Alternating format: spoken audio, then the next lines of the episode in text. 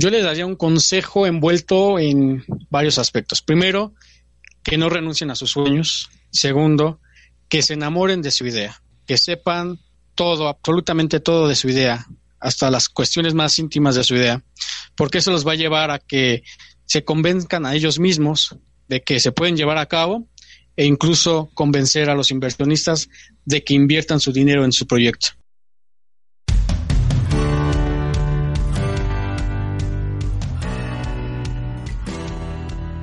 Hola amigos emprendedores, mi nombre es Héctor Garza y quiero darles la bienvenida al episodio número 9 del podcast Emprendiendo. Estamos muy cerca de que termine este año que hemos cerrado con mucha energía y muy contentos de darle seguimiento a este proyecto que es hecho por ustedes y para ustedes. El día de hoy cuento con la participación de un emprendedor mexicano que ha fundado diversas startups del área de la biología sintética principalmente, así que quédense a escuchar todo lo que nos tiene que contar. Y como es costumbre, quiero invitarlos a, seguirnos en nuestras redes sociales. Nos encuentran como arroba bienprendiendo en Facebook, Twitter e Instagram. También aprovecho para agradecerle a Radio La Paz Televisión por facilitar las instalaciones para realizar este podcast que con mucho gusto traemos para ti, emprendedor, que tienes una idea brillante en la cabeza y que no sabes por dónde empezar. Estoy seguro que las experiencias de nuestros invitados serán de mucha ayuda y motivación para que te animes a dar el primer paso. Así que ponte cómodo porque ya comenzamos.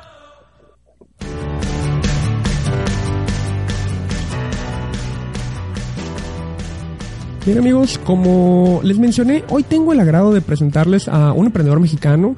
Él es biólogo experimental de la Universidad Autónoma Metropolitana.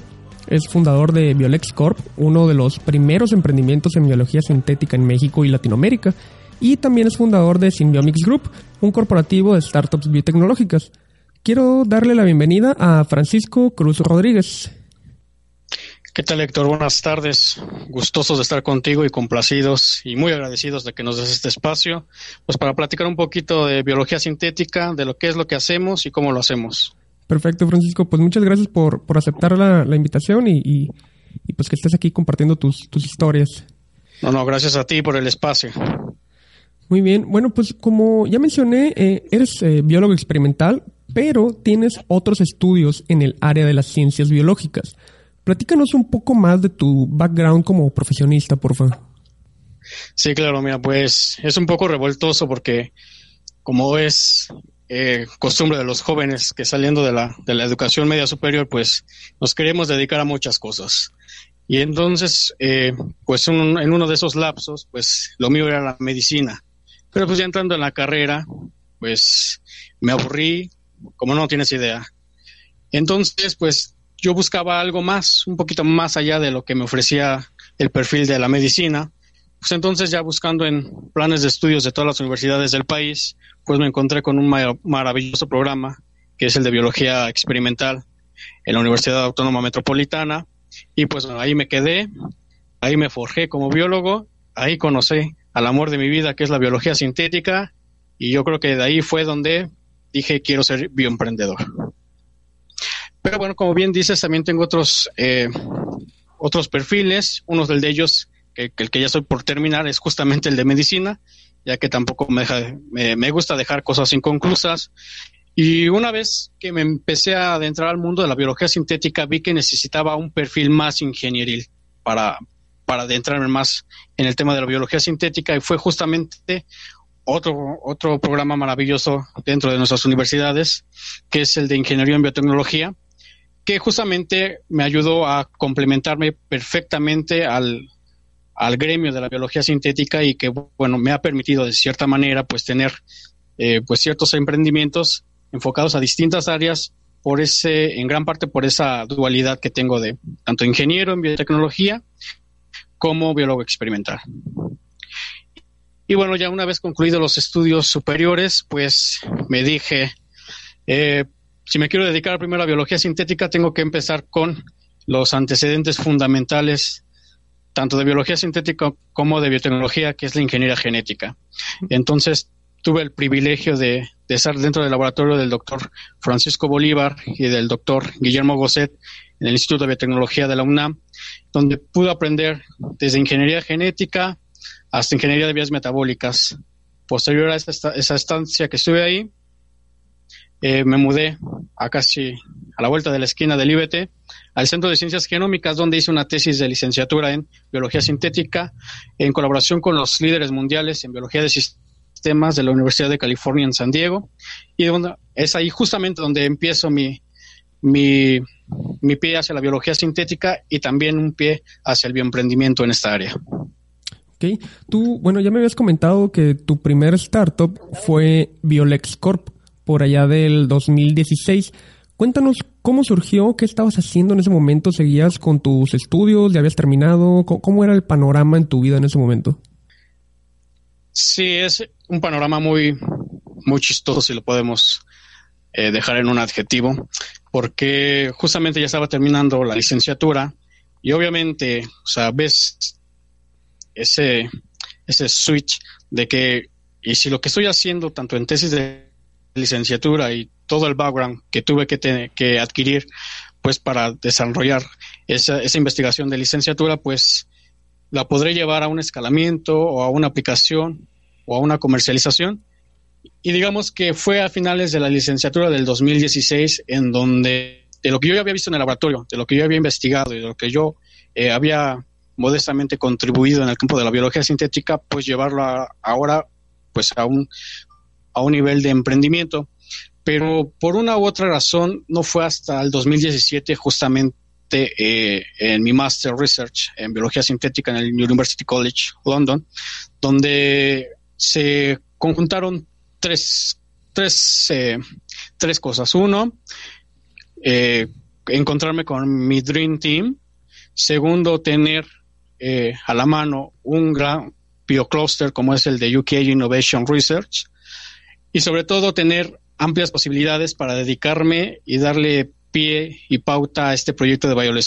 Entonces, digamos que en el 2016 inicia eh, pues todo lo que es visión, eh, un poquito de modelo de negocios, pero es hasta el 2017 y del otro lado del charco, como quien, como quien dice, que es donde ya realmente se, se forja y se consolida y se vuelve ya realidad este proyecto. Ok, cuéntanos un poco más de, del modelo de negocios de, de. Nuestro modelo de negocios se basa en dos modelos de negocios. Uno que se llama B2C y B2B. El primero, eh, para que eh, tu radio escucha lo entienda mejor, es un modelo que sigue, por ejemplo, Facebook. Es decir, Facebook no necesita ningún intermediario, eh, perdón, el usuario no necesita ningún intermediario para crear su cuenta en Facebook, en Twitter, en, Netflix, etcétera. Es directamente el trato eh, proveedor contra consumidor. En el caso del modelo B2B, que es business to business, es ahí donde, por ejemplo, eh, se da el fenómeno de WhatsApp, donde de pronto Facebook ve que pues WhatsApp es una aplicación o un negocio muy rentable y qué es lo que hace, lo compra. Entonces nosotros nos bajamos bajo esas dos corrientes, en donde nuestro modelo de negocio es bimodal, y sobre todo se basa en la reciprocidad y en las relaciones eh, inter-startup y eh, también entre grandes firmas ya de empresas consolidadas, como pueden ser Pfizer, como puede ser Bayer, o como pueden ser otras como Ginkgo, por ejemplo, ya hablando propiamente del gremio de biología sintética. A través de eso, modelo eh, bi, eh, binodal o bimodal, nosotros nos ha permitido tener mayor penetrancia en tanto a consumidores, como a compradores, clientes e incluso a nivel de eh, asociados y de relaciones de cooperación entre las diversas startups que, bueno, que hemos fundado, que hemos tenido la oportunidad de fundar o bien que hemos tenido la oportunidad de, forjar relaciones con, de cooperación entre ellas. Entonces es un modelo de negocios eh, muy su generis porque sale, sale del, de la planilla de un modelo de negocios que pueda tener una startup o un emprendimiento en biotecnología. Okay. Pero ayúdame a entender un, poco más qué es lo que hacen. ¿Es como un servicio de consultoría o, qué son sus productos o servicios? Sí, te cuento. Mira, es realmente es un catálogo muy amplio y justamente ese catálogo amplio dio a que forjáramos algo que se llama Symbiomis Group, que te voy a hablar un poquito más adelante de ello.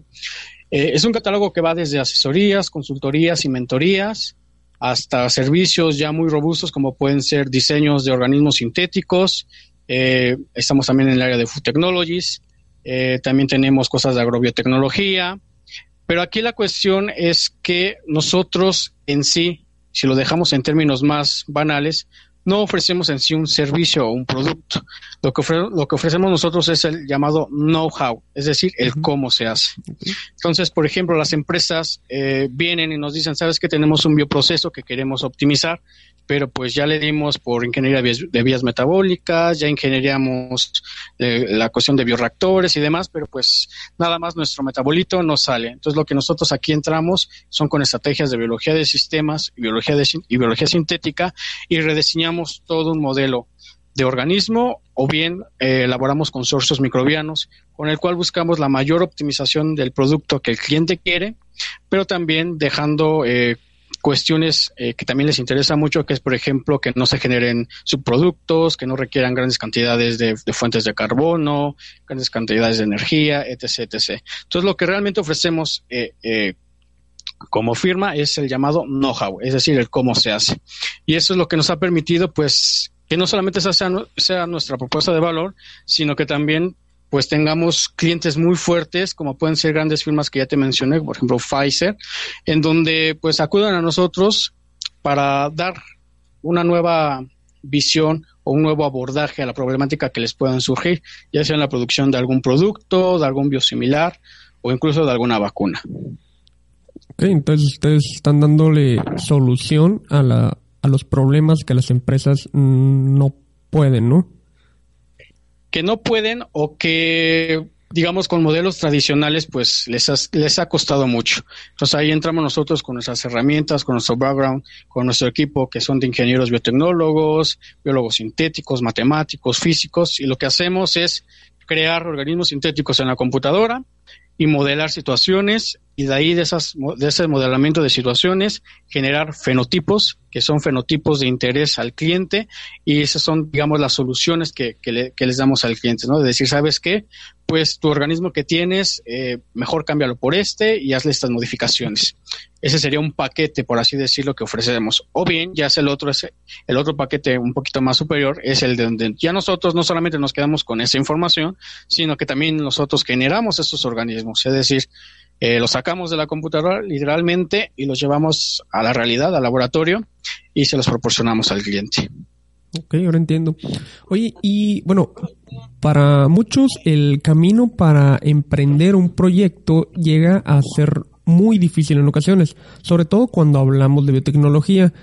Tú hasta la fecha has sido fundador o cofundador de diversas startups en diferentes campos de la biotecnología y esto a su vez te llevó a fundar eh, Symbiomics Group. Me gustaría que, me, que, compartas con nosotros tus experiencias y aprendizajes en la formación de empresas de base biotecnológica, y cuáles son y a qué se dedican. Sí, claro. Eh, justamente va a partir de Bioles Corp. De pronto nos dimos cuenta, y no es por, por eh, eh, invención nuestra, sino porque ya se tiene bien establecido que en biología sintética el crecimiento de inversión eh, año con año es del 45%. Estoy hablando de un modelo de negocios en biología sintética que, cuyo crecimiento es exponencial y que créeme que no ha habido en la historia ningún negocio, incluyendo el petróleo o el Big Pharma, que crezca a esa magnitud año con año. Entonces, pues los fondeos y las necesidades crecen más y las oportunidades lo hacen al triple. Entonces, en Bayoles Corp, de pronto nos dimos cuenta que, que podíamos hacer cosas que tenían que ver con biocombustibles, que podíamos hacer cosas de bioimpresión 3D, que podíamos generar organoides, que podríamos dedicarnos a lo que ya actualmente se conoce como food technologies, es decir, alimentos sin animales, eh, y así en diversas situaciones que propiamente la empresa Bayoles Corp podría llevar a cabo.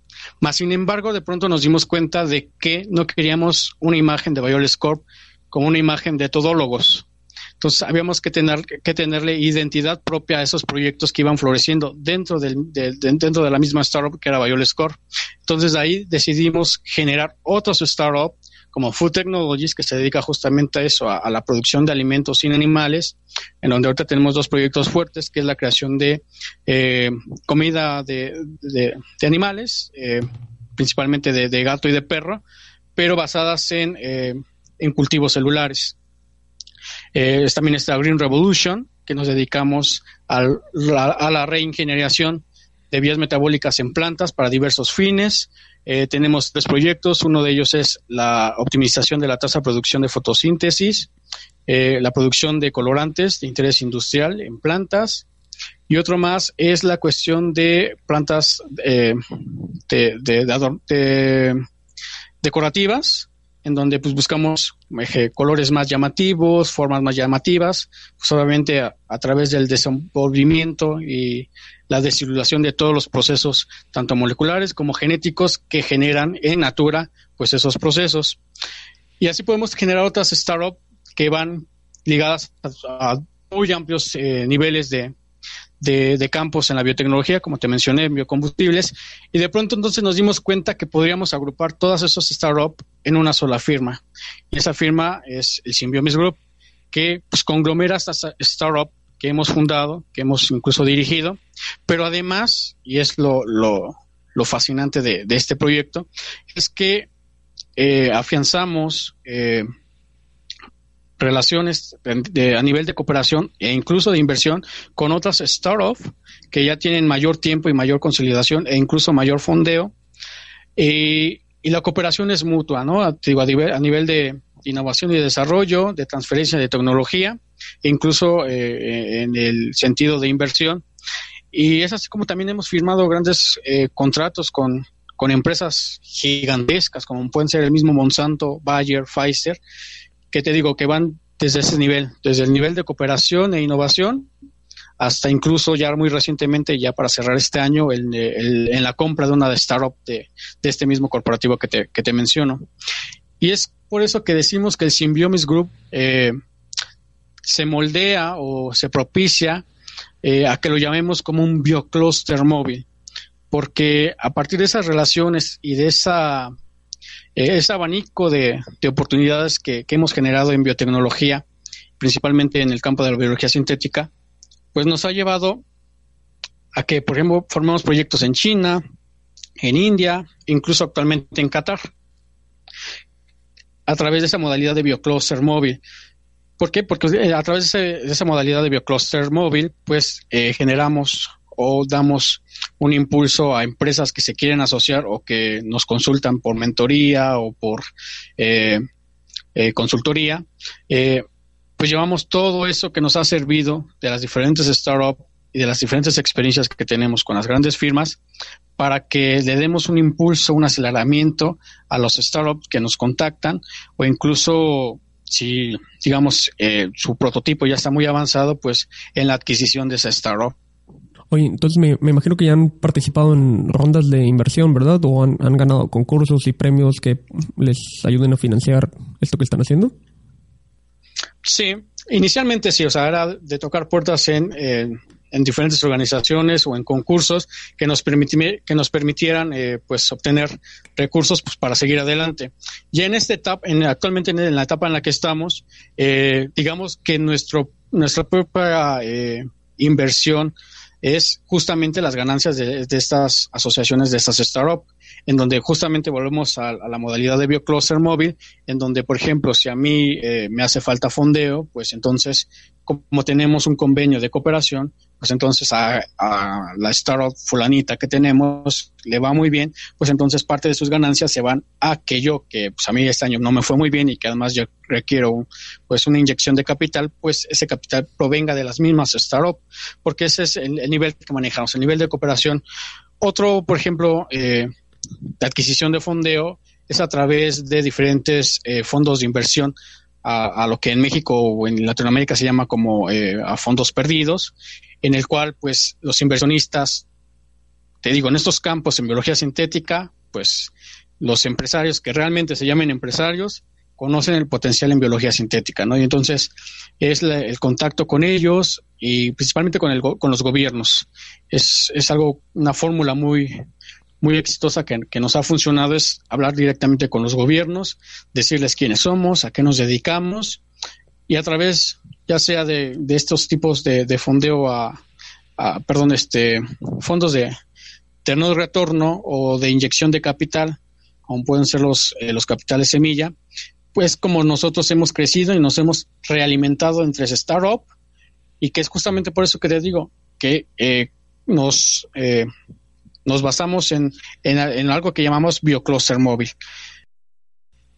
Ok, precisamente este término de biocluster móvil, o sea, me suena a que no están precisamente alojados o establecidos en, en, un solo lugar, ¿no? En, en, dónde se encuentran estas, estas startups y cómo le hacen llegar a sus clientes, pues estos estos servicios? Bueno, ya mencionaste que ustedes acuden a gobiernos y, y, pues me imagino que lo, lo, ofrecen, ¿no? Pero si uno quisiera buscarlos, ¿en dónde los encuentra? Excelente pregunta. Sí, justamente por esta modalidad que tenemos de BioCluster móvil, que nos ha funcionado como no tienes idea. Porque nos basamos en, en un modelo que sigue, por ejemplo, Airbnb. O sea, si yo te preguntara a ti y a tus, y a tus, a tus radioescuchas, eh, ¿cuántas habitaciones, cuántos hoteles, cuántos alojamientos tiene Airbnb? ¿Cuál sería la pregunta, la respuesta? O sea, Airbnb no es dueño de la casa de fulanito, que es quien la renta, quien abre la cuenta en Airbnb y ofrece el servicio. O sea, Airbnb realmente no es dueño de nada, pero más sin embargo, eh, su capital y su proyección es inmensamente superior a lo que pueden ofrecer una cadena de hoteles como un Hilton, por ejemplo, ¿no? Entonces nos basamos en ese modelo Airbnb, en el cual, por ejemplo, eh, nos asociamos con diferentes startups ya establecidas, incluso institutos y universidades, en donde, por ejemplo, nos llega un cliente y nos dice, ¿sabes qué? Necesitamos que nos generes un organismo sintético con, con este, con estas eh, características.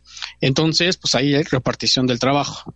Entonces, un startup se dedica al modelamiento y a la simulación, otra más se dedica a la síntesis del, genoma sintético, otro más se dedica a la transferencia de, ese DNA sintético al eh, organismo hospedero, que puede ser tomado en natura o con algunas modificaciones genéticas, y otro más se encarga de la revalidación o validación de, de las simulaciones que hemos tenido en la computadora con lo que ya pasa realmente en el laboratorio. Y es a través de la repartición de trabajo. Entonces, esa repartición de trabajo nos ha permitido no solamente penetrar en diferentes partes del mundo, sino también eh, tener gran variedad de clientes en diferentes partes del mundo. Entonces, si alguien nos quisiera encontrar, dado que ahorita, por ejemplo, digo que, recientemente formamos este, este corporativo y estamos en proceso de branding, eh, la página donde nos podrían encontrar ya con el dominio comprado es www.symbiomisgroup.com, donde ahí van a estar eh, obviamente desplegado nuestra ambición, visión, etcétera. Y bueno, también todo el catálogo de startups que, que, conforman ese Symbiomis Group y qué es lo que hacemos y cuáles son los productos que en sí ofrecemos. Porque te digo, o sea, la gran variedad de, startups que tanto son eh, o que hemos tenido la oportunidad de fundar y dirigir y otras más que se nos sale, eh, que funcionan como aliados estratégicos, pues esa cooperación nos ha llevado a tener una gran gama de, de productos y servicios que ofrecemos dentro de un catálogo, en donde lo primordial que ofrecemos y lo que yo englobaría como propuesta de valor ya a nivel corporativo sería el know-how, que eso es eh, quizá un poquito más allá de ofrecer un servicio o un producto. Sí, siempre el, know-how termina siendo la parte más valiosa, ¿no? De, de, cualquier proyecto. Sí, justamente eso. O sea, es es lo que nos ha llevado desde a generar patentes o generar contratos de transferencia de tecnología. Eh, que es mucho más rentable y mucho más remunerable que si ofreciéramos eh, un producto o un servicio tal cual, ¿no? Que podría ser, por ejemplo, síntesis de DNA, que tenemos startups que tienen eh, eh, maquinaria, tienen ya todo un complejo que pueden sintetizar DNA, pero que nosotros vamos un poquito más allá.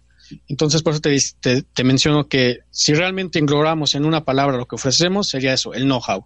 Sí, precisamente hablando de DNA, pues, pues sí, como, como mencionas, habrá empresas que lo puedan sintetizar, pero a lo mejor dar la secuencia correcta que va a servir para sintetizar un gen que va a resolver el problema a, otra empresa, pues ahí, es donde aplica, ¿no? Su know-how. Sí, bueno, y sobre todo si hablamos ya de síntesis de DNA, aquí, por ejemplo, lo que nosotros manejamos son circuitos genéticos o llamados biobricks, ¿no? Donde, pues, si yo junto el gen A, el B con el C y aparte le doy un eh, enfoque más, eh, más físico-químico o más de circuito electrónico, volvemos al know-how, pues es cómo encendemos que A para que me funcione B, pero que no me funcione C. Entonces, por ejemplo, es lo que te menciono, o sea, nosotros ofrecemos realmente un know-how. Ok. Y mencionaste que, que, tienen patentes. Eh, actualmente, ¿con cuántas cuentan y las tienen registradas en, en, México o en dónde están?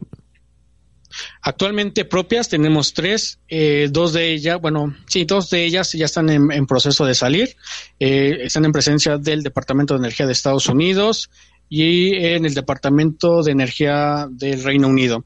Las otras patentes que podríamos decir que, que, tenemos son mediante transferencia de tecnología. Es decir, compañía X viene a nosotros, nosotros les generamos el know-how, pero aparte del know-how, pues, les generamos un convenio, un contrato en, donde ese know-how se lo transferimos a la empresa que vino con nosotros. Entonces, eh, en términos de patentes propias tenemos tres, y en términos de patentes mediante transferencia de tecnología tenemos actualmente 12. Okay.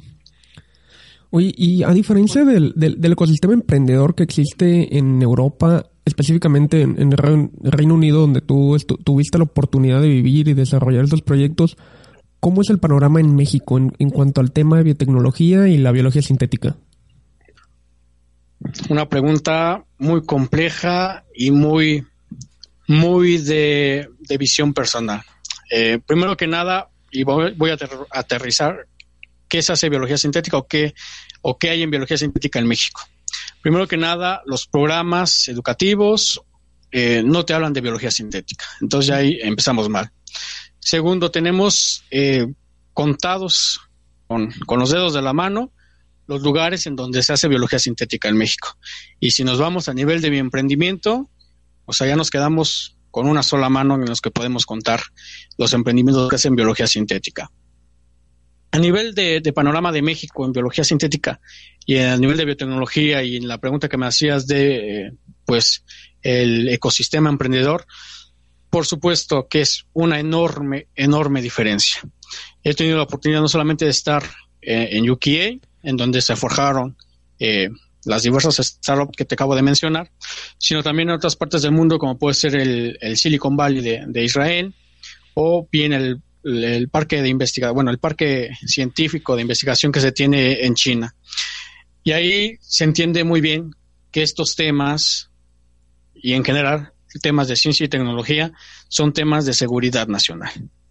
Entonces, por ahí podemos empezar por qué, porque hay esa gran disparidad entre una región del mundo y otra, porque son potencias o incluso no potencias como pueden ser el mismo Israel, en donde saben que esos temas sí o sí son de seguridad nacional. Pero aquí en México pues, lo vemos como una carga al gasto público, como hay que darle pues dinero a, pues, a, que, que créeme que es un modelo que no existe o no hay una similitud eh, no hay un CONACIT en, en otra parte del mundo, o un, modelo como CONACIT en otra parte del mundo. Entonces, CONACIT funcionó en su momento. Lo que necesitamos actualmente en México para acelerar y realmente formar un ecosistema emprendedor en biotecnología en México es una Secretaría de Ciencia y Tecnología.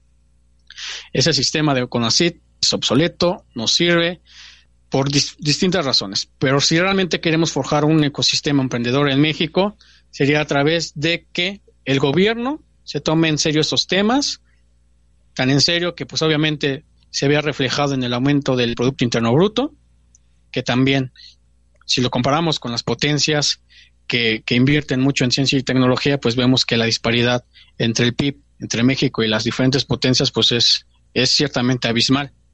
Eh, también eh, que el ecosistema aquí en México eh, tiende a ser más regional. Eh, si yo te, por ejemplo, les preguntara a tus radioescuchas, o y a ti te, te preguntara también, eh, ¿cuántos biocluster conocen en México? Pues a lo mejor me dirían que dos, o quizá me digan dos, porque son los que más conocen, que sería el, de, biocluster de Nuevo León, que funciona muy bien, y me dirían, por ejemplo, también el de Guanajuato, con gran peso en agrobiotech, y quizá alguno que, puedo, que pueda conocer un poquito más me diría que el de Guadalajara. pero pues el de Guadalajara ciertamente no es un bioclúster biotecnológico, es más enfocado hacia la programación y la computación. Entonces es muy difícil porque tienes estos bioclústeres que ya existen, los tienes aislados y aparte no los, si están aislados no los, no buscan la manera de interconectarse uno con otro.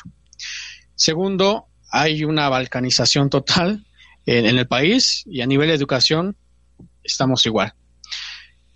Pero sobre todo porque eh, ya desde un sistema educativo, ya sea de media superior o incluso superior, no se le está dando importancia a las ciencias o a los tópicos eh, que ya hoy por hoy, potencias mundiales, pues ya los incluso los han llevado o los han elevado a categorías de programas, incluso de posgrados. ¿Por qué? Pues porque son altamente rentables a nivel de emprendimientos o a nivel de generación de conocimiento. Y bueno, otra cuestión es que, por ejemplo, pues ahorita con la nueva administración presidencial, en donde pues eliminaste a, a Órgano México como Instituto del Emprendedor y bajo argumentos de que, por ejemplo, eh, China, Estados Unidos, el mismo Reino Unido, pues no tienen oficinas pro China, pro Estados Unidos, que podían tener similitudes en, en, esas partes del mundo, pues no solamente los incentivan con, mayor inyección de capital, sino con, eh, con una vinculación, por ejemplo, entre universidades y el core o el ecosistema emprendedor que se tiene en ese país. Entonces yo creo que también aquí en México una problemática que tenemos es que primero no incentivamos a los estudiantes a que lo que hayan generado en el laboratorio o ideas propias las pasen a un modelo de negocios. Ese sería el primer parteaguas, del por qué el ecosistema en México emprendimiento es, es malo, malo en, en la cuestión de biotecnología. Y otro más sería de que, por ejemplo, pues el mismo gobierno pues no te da las herramientas para que tú puedas emprender. Y ya como tercer pilar sería de que tenemos una sociedad empresarial en México que está dada a, la, a la antigua. Eh, en donde, por ejemplo, emprendimientos en biotecnología, hablar con empresarios, pues es muy difícil, porque son temas que desconocen y que incluso, este, pues no les, ciertamente no les llaman la atención. Entonces, por ejemplo, si te vas a otras partes del mundo, pues ellos ya, los empresarios, pues ya saben muy bien cuáles son las proyecciones que se tienen en los modelos de negocios que se generen en biotecnología. Eh, y es algo que, por ejemplo, aquí la, la, la cúpula de empresarios en México, pues muy difícilmente vas a encontrar a alguien que incluso invierta o que sepa que, se pueda hacer eh, dinero o negocios en el área de la biotecnología. Entonces yo creo que sean esos tres pilares fundamentales que he encontrado diferencias en México y en las partes del mundo en las que he podido estar. Entonces consideras que debemos de comenzar por educar a la población en temas de ciencia, ¿no? Principalmente para que pues estén empapados de todo lo que se hace en nuestro país y cómo puede beneficiar precisamente a, nuestro país en la solución de, los principal, principales problemas, ¿no? Con los que contamos. A la sociedad, eh, sí, ciertamente tener mayor, mayor comunicación, tanto en, en la comunidad científica como en la comunidad eh, civil, pero en el sentido de que esta sociedad eh, civil pues no caiga en la tecnofobia, ¿no? O en la biotecnofobia. Pero ya en cuestión de emprendimiento, la comunicación se tiene que dar y de mayor, eh, de mayor eh, auge es entre el científico y la comunidad empresarial en México. ¿Por qué? Porque te digo, este, muy difícilmente vas a encontrar a alguien en México que esté invirtiendo en, en estos campos. ¿Por qué? Pues que a lo mejor no lo conocen o a lo mejor están eh, pues acostumbrados ya a que pues sus capitales vayan a, a, a, los, a los proyectos pues que ya están más forjados o que conocen más. Pero es por eso que, por ejemplo, en México se entra mucho eh, para financiar eh, proyectos de emprendimiento en biotecnología. Se recurre mucho a, capitales como Venture Capital, incluso pues eh, financiarse de otras partes del mundo y no en México. ¿Por qué? Porque la cúpula empresarial en México pues, está, está, está más acostumbrada a los, a los negocios que lleva ya eh, tiempo invirtiendo e incluso yo diría que es por eso, porque no hay una comunicación entre los científicos y la, la cúpula empresarial en México, pues para que obviamente se conozcan un poquito más. Y te digo, oye, pues si en otras partes del mundo un Bill Gates invierte mucho en estos temas de biotecnología, pues yo creo que si Bill Gates invierte en estos, en estos temas, pues no es por, por ver si pega o no pega. Sí, claro, ya, ya tiene seguro, ¿no? El, panorama de lo que significa invertir en biotecnología y, todo lo que le puede retribuir. Sí, y digo, es justamente lo que necesita conocer el empresario mexicano y yo diría que latinoamericano. Oye, ¿y crees tú que nuestro país esté preparado para la creación de emprendimientos de alto impacto, como lo que se llega a encontrar luego en Silicon Valley, por ejemplo? Eh, bueno, aquí habría que ver si nos referimos únicamente al ámbito de la biotecnología. Yo te diría que sí. Sí, la biotecnología. sí, porque por ejemplo, eh, y es justamente eh, unos puntos que toqué en una charla que tuve aquí justamente en México hace pocos días, en donde justamente hablábamos con comunidades de jóvenes estudiantes en estos campos, en donde yo les hacía una pregunta de por qué en México no hay un Silicon Valley. Y entonces yo lanzaba una, una propuesta de decirles, ¿por qué no debemos tener un Silicon Valley?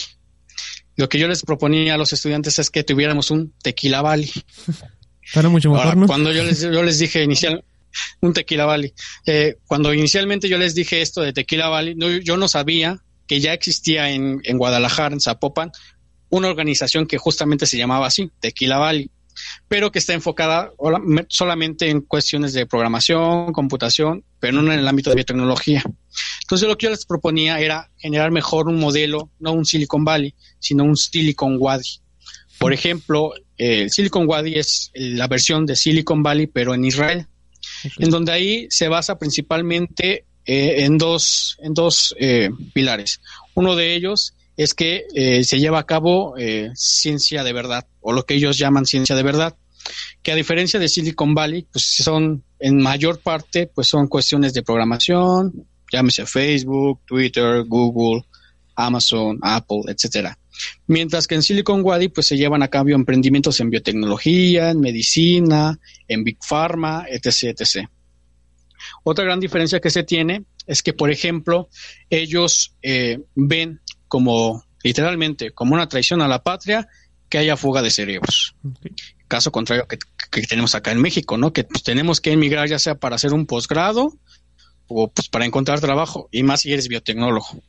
Entonces, eh, a diferencia de Silicon, de, Silicon Valley, ahí se retiene el talento, el capital humano, el talento, y es una, eh, una manera que, que, tiene para que ese talento que está ahí eh, dentro, de, dentro de lo que es Silicon Valley, pues genere innovaciones, soluciones prácticas, novedosas en estas áreas de ciencia, de biotecnología, de medicina, de, industria farmacéutica, etc. Entonces yo creo que México debe tener un modelo, como yo te había mencionado, un Tequila Valley, pero que esté inspirado no en un Silicon Valley, sino en un Silicon Valley, donde se atienda al mercado local, en donde digamos enlistemos las problemáticas que se tienen en México y cómo darle solución a través de la biotecnología, esas, eh, darle solución a esas problemáticas que se tienen en México a través de del atender el mercado interno y sobre todo teniendo un modelo B2B en donde no es que limite a los emprendedores a no pensar en grande, pero sí a que por a que se tengan en mente de que a lo mejor el emprendimiento que inicien y que vaya creciendo, pues a lo mejor alguien más los va a querer comprar. Y entonces es un modelo B2B. Eh, entonces yo creo que sería más enfocado a eso. Eh, digo, no, no es que esté limitando al emprendedor a que no, piense en grande. Eso es, eso no, eso no, eso no, es lo que quiero que, se vayan con la idea, pero sí de que inicien con, con la idea de que es mejor atender el, mercado interno. ¿Por qué? Pues porque se va a tener mayor probabilidad de éxito, porque no se tiene actualmente o no se está atendiendo el mercado interno. Entonces no solamente puedes ser pionero en ello, sino también pues incluso dominar el mercado y mantenerte eh, un buen tiempo eh, como como una solución eh, más práctica, más novedosa, que precisamente porque no se, no se ha atendido el mercado nacional o interno, pues eh, la probabilidad de éxito es mucho mayor. Ok. Oye, y bueno, volviendo a, tu vida personal, ¿qué ha sido lo más complicado en, tu camino del emprendimiento? Lo más complicado. Pues eh, que quizá me hubiese gustado iniciar el emprendimiento acá en México, pero pues me atravesé con, con personas que primero me dijeron que yo era muy joven pues como para que hiciera eso, que necesitaba primero pues, terminar una maestría, un doctorado y luego hacer 26 postdoc y pues bueno, ya quizá después empezar a hablar de ello. Segundo, de que es muy difícil de que tú puedas emprender en biología sintético, sintética eh, a nivel Latinoamérica, pues porque te encuentras con que, pues primero, pues, muy, muy rara vez vas a encontrar personas que sepan qué es biología sintética. O si te encuentras con personas que, que sepan qué es biología sintética, pues tienen la idea de que biología sintética únicamente es CRISPR-Cas9, ¿no? Entonces es algo muy, eh, muy frustrante que la gente pues, tengan esta idea de, de, biología sintética, ¿no? De que es únicamente CRISPR-Cas cuando las inmensas posibilidades que se pueden hacer en biología sintética son inmensas. Pero sobre todo porque eh, la regulación en México, hablando específicamente en México, pues está años luz de los avances científicos. Entonces es algo muy difícil para emprender porque entonces tú te tienes que basar en una regulación obsoleta, vieja, pues para poder tratar estos temas eh, actuales eh, y que son trending topics a nivel mundial. Otro más, el financiamiento. ¿Quién te puede financiar? Primero ya te había dicho, pues eres joven y pues es que a lo mejor pues como que necesitas más formación académica como para que ya me puedas formular un proyecto. Segundo, igual, con, la cúpula de los empresarios, ¿con quiénes vas? Si no saben qué es biotecnología, si no saben qué es biología sintética. Entonces es muy difícil eh, querer generar, eh, o en mi persona, o en mi, experiencia propia, poder emprender eh, proyectos de este tipo en México y en Latinoamérica, te lo puedo decir. Intentamos hacerlo también en, en Colombia y nos fue pues algo muy similar a lo que nos pasó en México. Y entonces cuando, por ejemplo, tú, tú ves esas mismas proyecciones, pero se las explicas a Europa, a Asia o al mismo Estados Unidos, pues no solamente vas a tener una cúpula de empresarios que ya saben qué son estos temas y que ya saben que las proyecciones a nivel de remuneración, de inversión es alto y a muy corto plazo, pues créeme que te que son ellos los que te dicen, pues déjame invertir en tu proyecto. Sí, un, panorama un tanto complicado, ¿no? A la hora de, encontrar inversión aquí en, en, Latinoamérica en general. Pero afortunadamente iniciativas como All Biotech están, pues, trabajando, ¿no? En, en, en educar este, más bien en crear este ecosistema emprendedor y en que se faciliten las condiciones para, tener cada vez más, más bioemprendimientos. Sí, sí, el trabajo que está haciendo All Biotech es realmente digno de reconocer porque literalmente están partiendo de nada y están construyendo en muy poco tiempo grandes cosas que yo creo que a los futuros o incluso ya los a los que estén pensando emprender en estos campos, pues les será más fácil emprender en sus países y no tenerse que irse al otro lado del mundo pues para poderlos llevar, llevarlos a cabo. Así es. Y bueno, ya para terminar, me gustaría que le des un consejo a los emprendedores que están buscando realizar su sueño. Yo les daría un consejo envuelto en varios aspectos. Primero, que no renuncien a sus sueños. Segundo, que se enamoren de su idea, que sepan todo, absolutamente todo de su idea, hasta las cuestiones más íntimas de su idea, porque eso los va a llevar a que se convenzcan a ellos mismos de que se pueden llevar a cabo e incluso convencer a los inversionistas de que inviertan su dinero en su proyecto. Y tercero, de que siempre estén actualizados. O sea, uno puede saber todo o casi todo acerca de su proyecto, pero si no se está en constante actualización, puede, puede caer en, eh, en la situación en que a lo mejor la propuesta de valor que tú tenías inicialmente, por no actualizarte, pues ya se volvió obsoleta o alguien más ya la hizo. O hace, o hace algo similar pero pues su propuesta de valor es mejor que la tuya.